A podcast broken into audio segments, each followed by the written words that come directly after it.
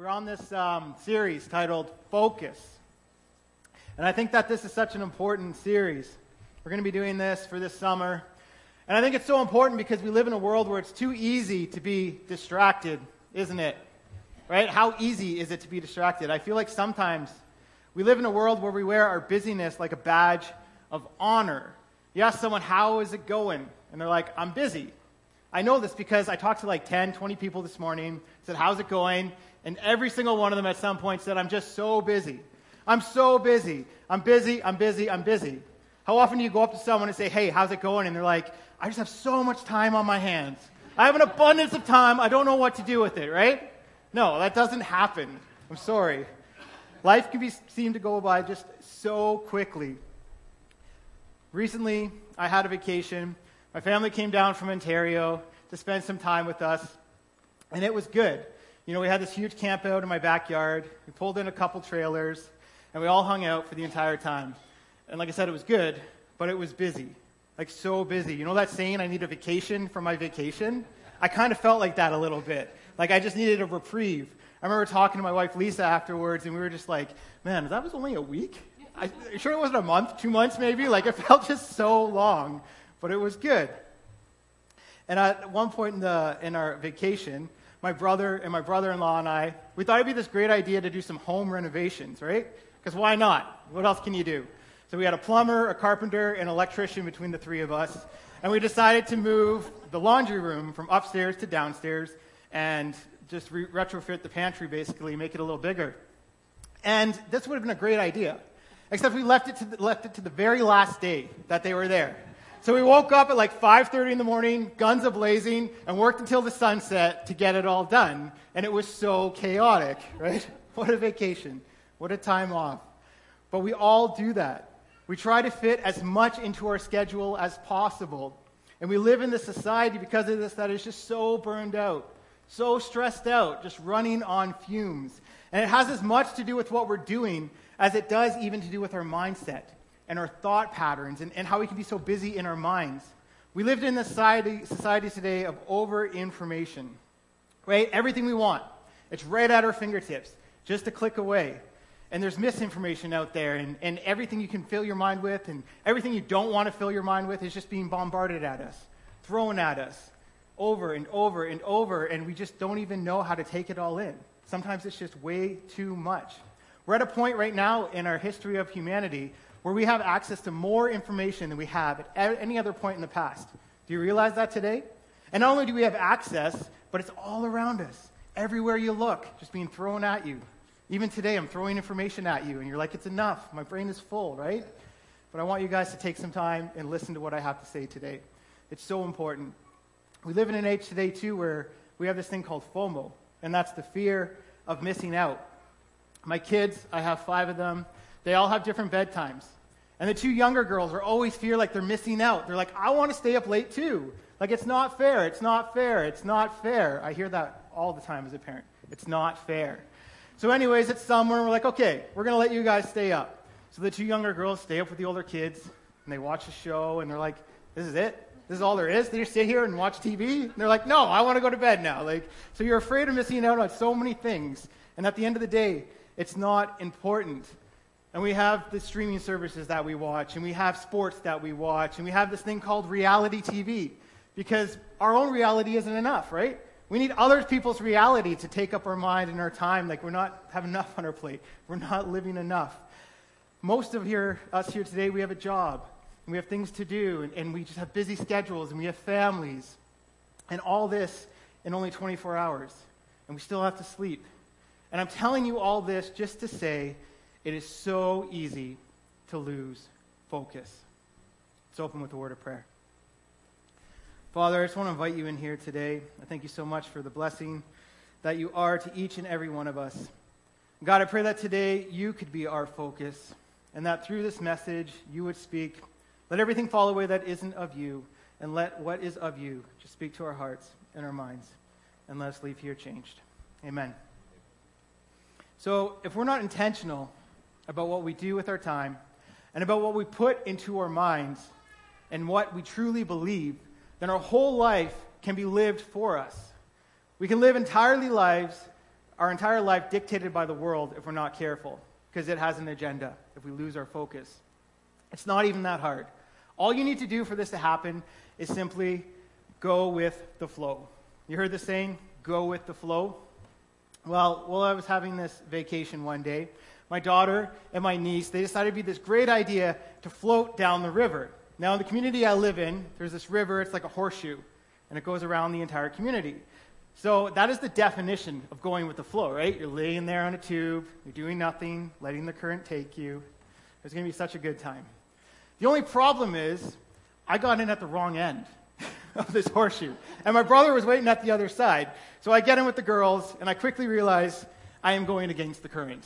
And I'm dragging them, and I'm pulling them, and I'm doing everything in my power to get these girls to point B from point A. And as I'm doing this, I'm just thinking, man, like, why did I pick this? I'm so done. I'm just pulling and pulling, and they're hitting the rocks, and I'm dragging these girls.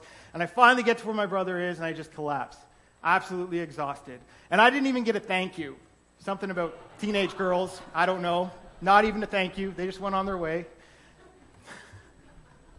but it takes so much work to go against the flow.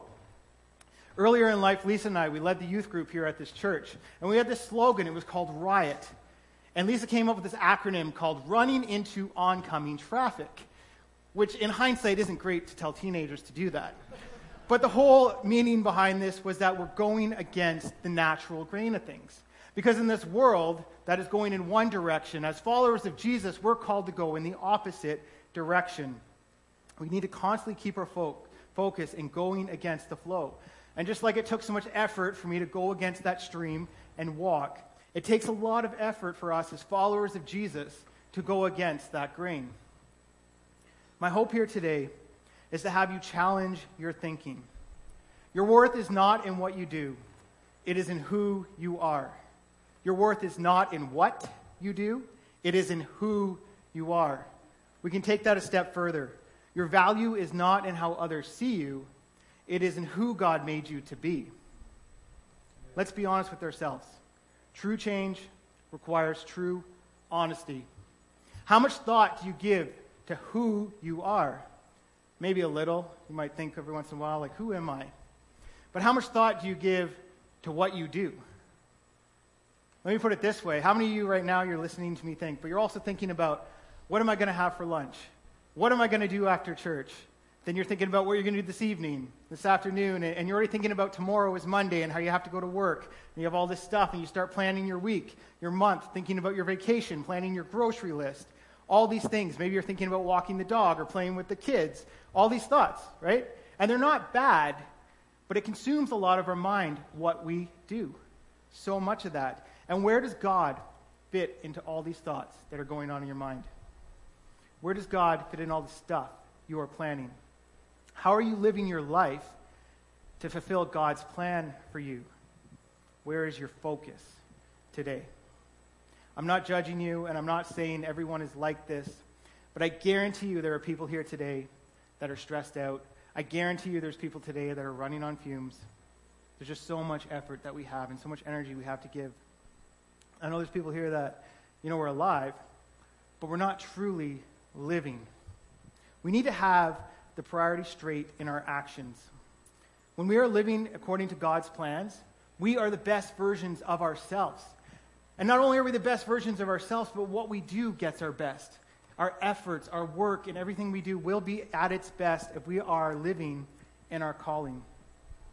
This comes down to living in your calling. And here at City Light Church, we have this program called Growth Track and you take it and it tells you a little bit about your personality and you can learn about who you are in God and your spiritual gifts and, and all this stuff. And this comes down to your calling, what God is calling you to be.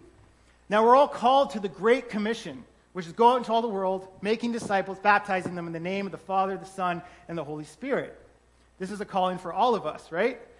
But how we live out that calling is different to each and every one of us. Some of us here, we're going to go out. We're going to be missionaries, and we're going to reach people far across the world, to the ends of the earth, right? Spreading the name of Jesus. Others of us are in business, and the corporate world is where our ministry takes place. And we live through integrity and just living honorably for God, and we're an example to those people around us. Some people here, they're just really good at inviting people. And everyone they talk to, they can just easily slip it in there. Hey, why don't you come to church? Why don't you come to church? I'm not really good at that myself, but I know there's so many people that can just excel in this area, and that's where they're called to do their ministry. Some people here are small group leaders, and you're, you're mentoring people and you're discipling people, and those people will go out and they'll also go and reach other people. It's the greatest MLM, multi level missionaries, right? Be part of that one, please. And yet, others of us just want to give of our time and we want to serve. And if someone says, hey, there's a need, they want to fill that need instantly. You say, hey, I need help with this, the first one to put their hand up and be there. And that's how they are living out the Great Commissions. Yet others are philanthropists.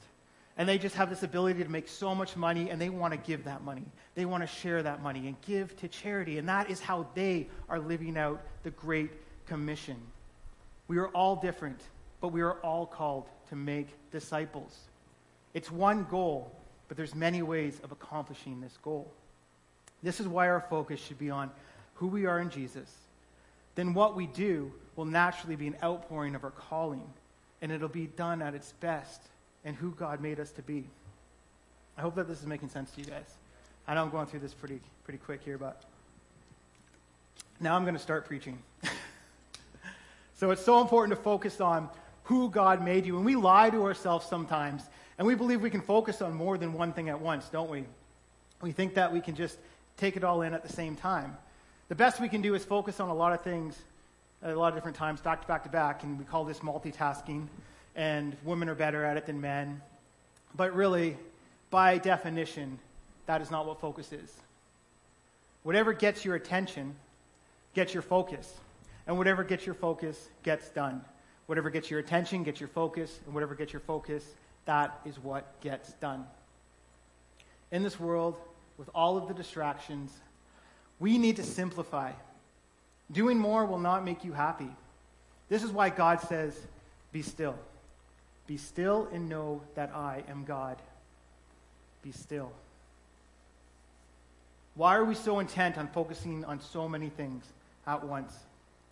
If we were to focus on one thing, one thing, I believe we would be more satisfied in our lives. We would thrive more in our walks with God, and we would be more successful in everything we set out to do. And I'm not here to tell you that you need to do this one thing or you have to go this direction or that direction, but I want to remind you of who we are in Jesus and what we're called to do. Last week, Pastor Doug was talking about the kingdom and, and putting the kingdom first. And he talked about the order of our priorities. And so many of us are told, right? Like God's first, then our family, then the church, then your work. But it's not an order of one through whatever. God is at the center of absolutely everything we do. God is the center of our family. God is the center of our work, and it all revolves around Him. It all revolves around one thing. Let's go through some scriptures that use the phrase one thing. Philippians chapter 3, verses 13 to 14. Brothers and sisters, I do not consider myself yet to have taken hold of it, but one thing I do, forgetting what is behind and straining towards what is ahead. I press on towards the goal to win the prize for which God has called me heavenward in Christ Jesus. This is one thing, one thing we can all do. We can all forget what is past, and we can all push on to what is forward. Often our focus can be pulled in many directions, and it starts getting pulled towards our past. When we dedicate ourselves to God, what happens? And when we have a, G- a life with Jesus, what is that? That's a new life. We're called to be a new creation. The old is gone, and the new is here.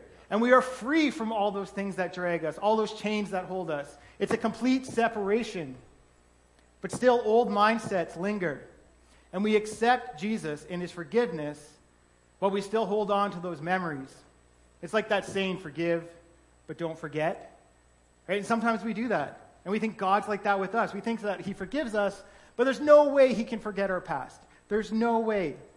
But here Paul is saying that one thing he does is he forgets what is behind and he goes on to what is ahead. So Paul forgets all of his baggage, all of his misdeeds. Right? Paul forgets his whole endeavors where he was going against Christians, persecuting them, throwing them in prison, having them put to death. These are literally people that are following the Jesus that changed his life and that he accepted. And he says, No, I'm going to forget all that. Whatever you've done, no matter how bad it is, forget about it. Put it in the rearview mirror. Don't look back. Look forward. What happened with Lot and his wife? They were leaving the city and they said, just go, but don't look back. But Lot's wife looks back. She turned into a pillar of salt, right? And the, the message here is that don't look back on your past. It's not going to get you where you need to go. It's not going to get you to the place where God wants to take you. We need to be able to let go of our past and fully move on, baggage free. And what are we moving on to? Paul talks about it here. He says to win the prize for which God has called him heavenward in Christ Jesus. We're moving towards Jesus, and heaven is our home. Simple. That's our focus. Let's read through Luke chapter 10, verses 38 to 42. One thing, right, guys? So, as Jesus and his disciples were on their way, he came to a village where a woman named Martha opened her home to him. She had a sister called Mary, who sat at the Lord's feet listening to what he said. But Martha was distracted by all the preparations that had to be made. She came to him and asked, Lord, don't you care that my sister has left me to do all the work by myself? Tell her to help me. Martha, Martha. It's never good when someone says your name twice in a row. I feel like you're going to get in trouble, right? So, Martha, Martha, the Lord answered, You are worried and upset about many things, but few things are needed, or indeed only one. Mary has chosen what is better, and it will not be taken away from her. There are two different women in this story. They're sisters. There's Mary and there's Martha. Now, Martha, she is a many things person, isn't she?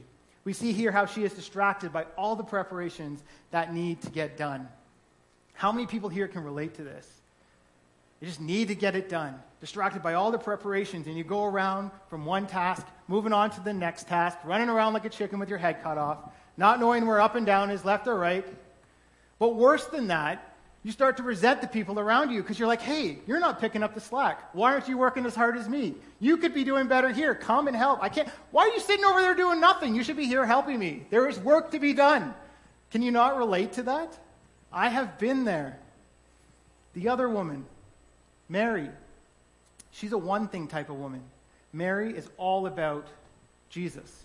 Mary has focus, sitting at the feet of Jesus and taking in everything he has to say. Could you imagine if Jesus was here right now, just preaching the word, the Son of God? Would you not want to like hang so intently on every word that came out of his mouth? You know, our Savior. I'd like to think that's what I would be doing. But if I'm honest, and I really think about it, the hard reality is more often than not, I am like Martha and what needs to get done takes my time. Even at church, I can do that sometimes, right? We want to serve, we want to get things done, we want to be part of the ministry. There's always going to be more work to do. But we have to leave that time for Jesus. And Jesus says in this passage, no, don't do that. Martha, Martha. And you know, as I was preparing this, I felt like he was saying, Burton, Burton, no, don't do that. Don't do that. Don't get all caught up in what needs to get done. And the words he spoke to Martha, he spoke to me. And he said, You're worried and upset about many things, but few things are needed, or indeed only one. Just one thing. Mary has chosen what is better, and it will not be taken away from her. We need to be choosing what is better, and that is a life with Jesus, following the ways of Jesus, having him number one in our lives. And I guarantee you guys, when you put Jesus number one, nothing can take that away from you. That is a promise. No lies from Satan. Nothing you do wrong in this world will ever separate you from God. Nothing. It says that in His Word. Sometimes the one thing is something we lack. Let's turn to Mark chapter 10, verses 17 to 22. As Jesus started on his way, a man ran up to him and fell on his knees before him. Good teacher, he asked, what must I do to inherit eternal life? Why do you call me good? Jesus answered, No one is good except God alone. You know the commandments you shall not murder, you shall not commit adultery, you shall not steal, you shall not give false testimony, you shall not defraud, honor your father and mother. Teacher, he declared, All these I have kept since I was a boy. Jesus looked at him and loved him. One thing, one thing you lack, he said. Go sell everything you have and give it to the poor, and you will have treasure in heaven. Then come follow me. At this, the man's face fell. He went away sad because he had great wealth. When we start our relationship with Jesus and we ask him into our heart, he has this amazing ability to shine a light on our lives. Every single area. Everything we keep in the darkness and try to keep away from him, he just shines a light in there and it's brought to the forefront. It's brought to the front of our minds and he brings it to our attention. For this man, that thing was money. Jesus says, one thing you lack. But we all have things in our lives that distract us. If God is truly asking you to go and sell all your things, then you should do it. It's for your betterment. I'm not saying that's what he's saying to you, but I do know we all have things that we need to work on in our lives. I do know that God is continually asking us to do new things. It's called discipleship. And discipleship is a process. And it's really a process that you never attain the end goal to. It's a continual work. And Jesus continues to shine the light on your life and continues to point ways out. And you continue to grow. And you grow in your character and your hope for God. And this is our walk with Jesus. Jesus did not want to harm this man, but he wanted to set him free. His wealth had become his master. And like it says in the Bible, we can't serve two masters, right? Because our devotion will be separated between two things, and we're going to love one and we're going to hate the other. So we need to focus totally on God, and those things that we put before God, we need to start to remove from our lives. I like in this account, when it's told in Mark, how it says, Jesus looked at the man with love.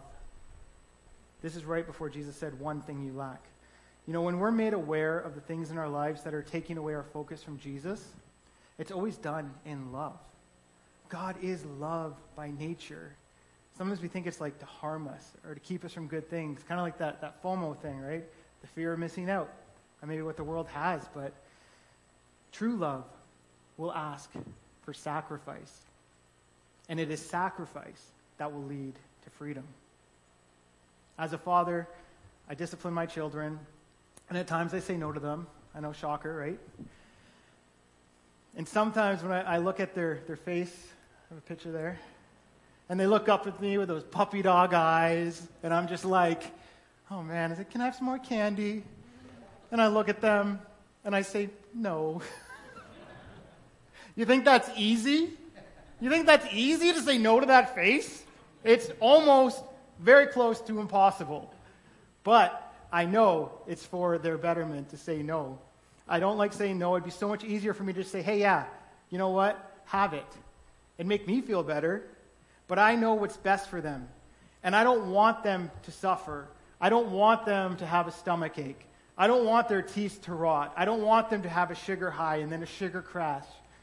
So, with a heavy heart, I give a loving no.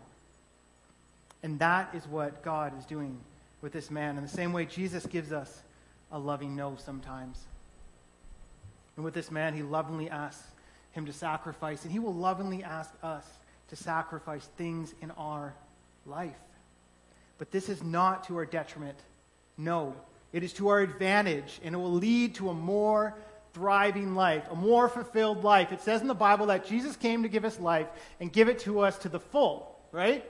And some of us are wondering why we aren't living that life fully for God. Like, Jesus, give it to me. I want this full life already. I want this life free from all sin, all addiction. I want this life where I can get up in the morning and jump out of bed and say, Amen, hallelujah. I want this life where the hard times will just roll off my shoulders, like you say. And I'll consider it pure joy when I face trials of any kind. I want that life. And we're like, why don't we have that life? Why don't we have that life? And it's because we need to start sacrificing. We need to start sacrificing things in our life that we are holding on to way too tightly. And just like he says to this man, you know, give up your wealth, sell everything you own. What would have happened if that guy did that? He probably would have went on to be one of Jesus' disciples. We would have actually gotten to know his name, right? Like, who is this guy? Nobody knows. Is that how you want to be remembered? As someone who just got forgot? As someone who didn't learn the lesson? As someone who didn't make the sacrifice? Or do you want to be someone like Paul who says, I choose to leave what's behind, pressing on towards what is forward? Doesn't that sound more exciting? Doesn't that sound like a life you want to live? I don't hear a lot of amens out there. Yeah, right? I don't like this is what it's about. This is why we follow Jesus. What gets your attention gets your focus, and what gets your focus gets done. Should your focus not be on things of eternity? We spend way too much time thinking about worldly stuff. We need to start focusing on eternity. Psalms chapter 27, verse 4. One thing I ask from the Lord, this only do I seek, that I may dwell in the house of the Lord all the days of my life. To gaze on the beauty of the Lord, to seek him in his temple. You know, there's a song we used to sing Better is one day, better is one day in his house, better is one day in his courts than a thousand elsewhere. And this is where the lyrics from that verse come, right? One thing I'd ask, and I would seek to see your beauty, to find you in the place your glory dwells. You know, I'm just reminded of that song. I remember singing that song and being like, yeah, that's what I want. I want to see your beauty, God. I want to make it to the place where your glory dwells. I want to be in that place with, with no pain and no sorrow and no suffering and no death. Yeah, heaven. I feel like that's why we're at war with ourselves sometimes because we know, like, we, we want to be so badly in heaven, and yet we're here. We're in this world, in this fallen world. We know where we belong in a higher kingdom. That's why it's a battle. That's why it's hard. That's why it's frustrating. But it's also why we need to focus on God and what He needs to offer. And we need to ignore a lot of what the world's throwing at us because it's not going to help us out. It's not going to get us closer to our eternal home. We need to start thinking about things in eternity. Will you join me today and live the one thing lifestyle? Focus on Jesus. He says, Seek first the kingdom of God and its righteousness, and all these things will be added unto you. That's a promise. We need to be kingdom seekers, right? Everything will be added unto us.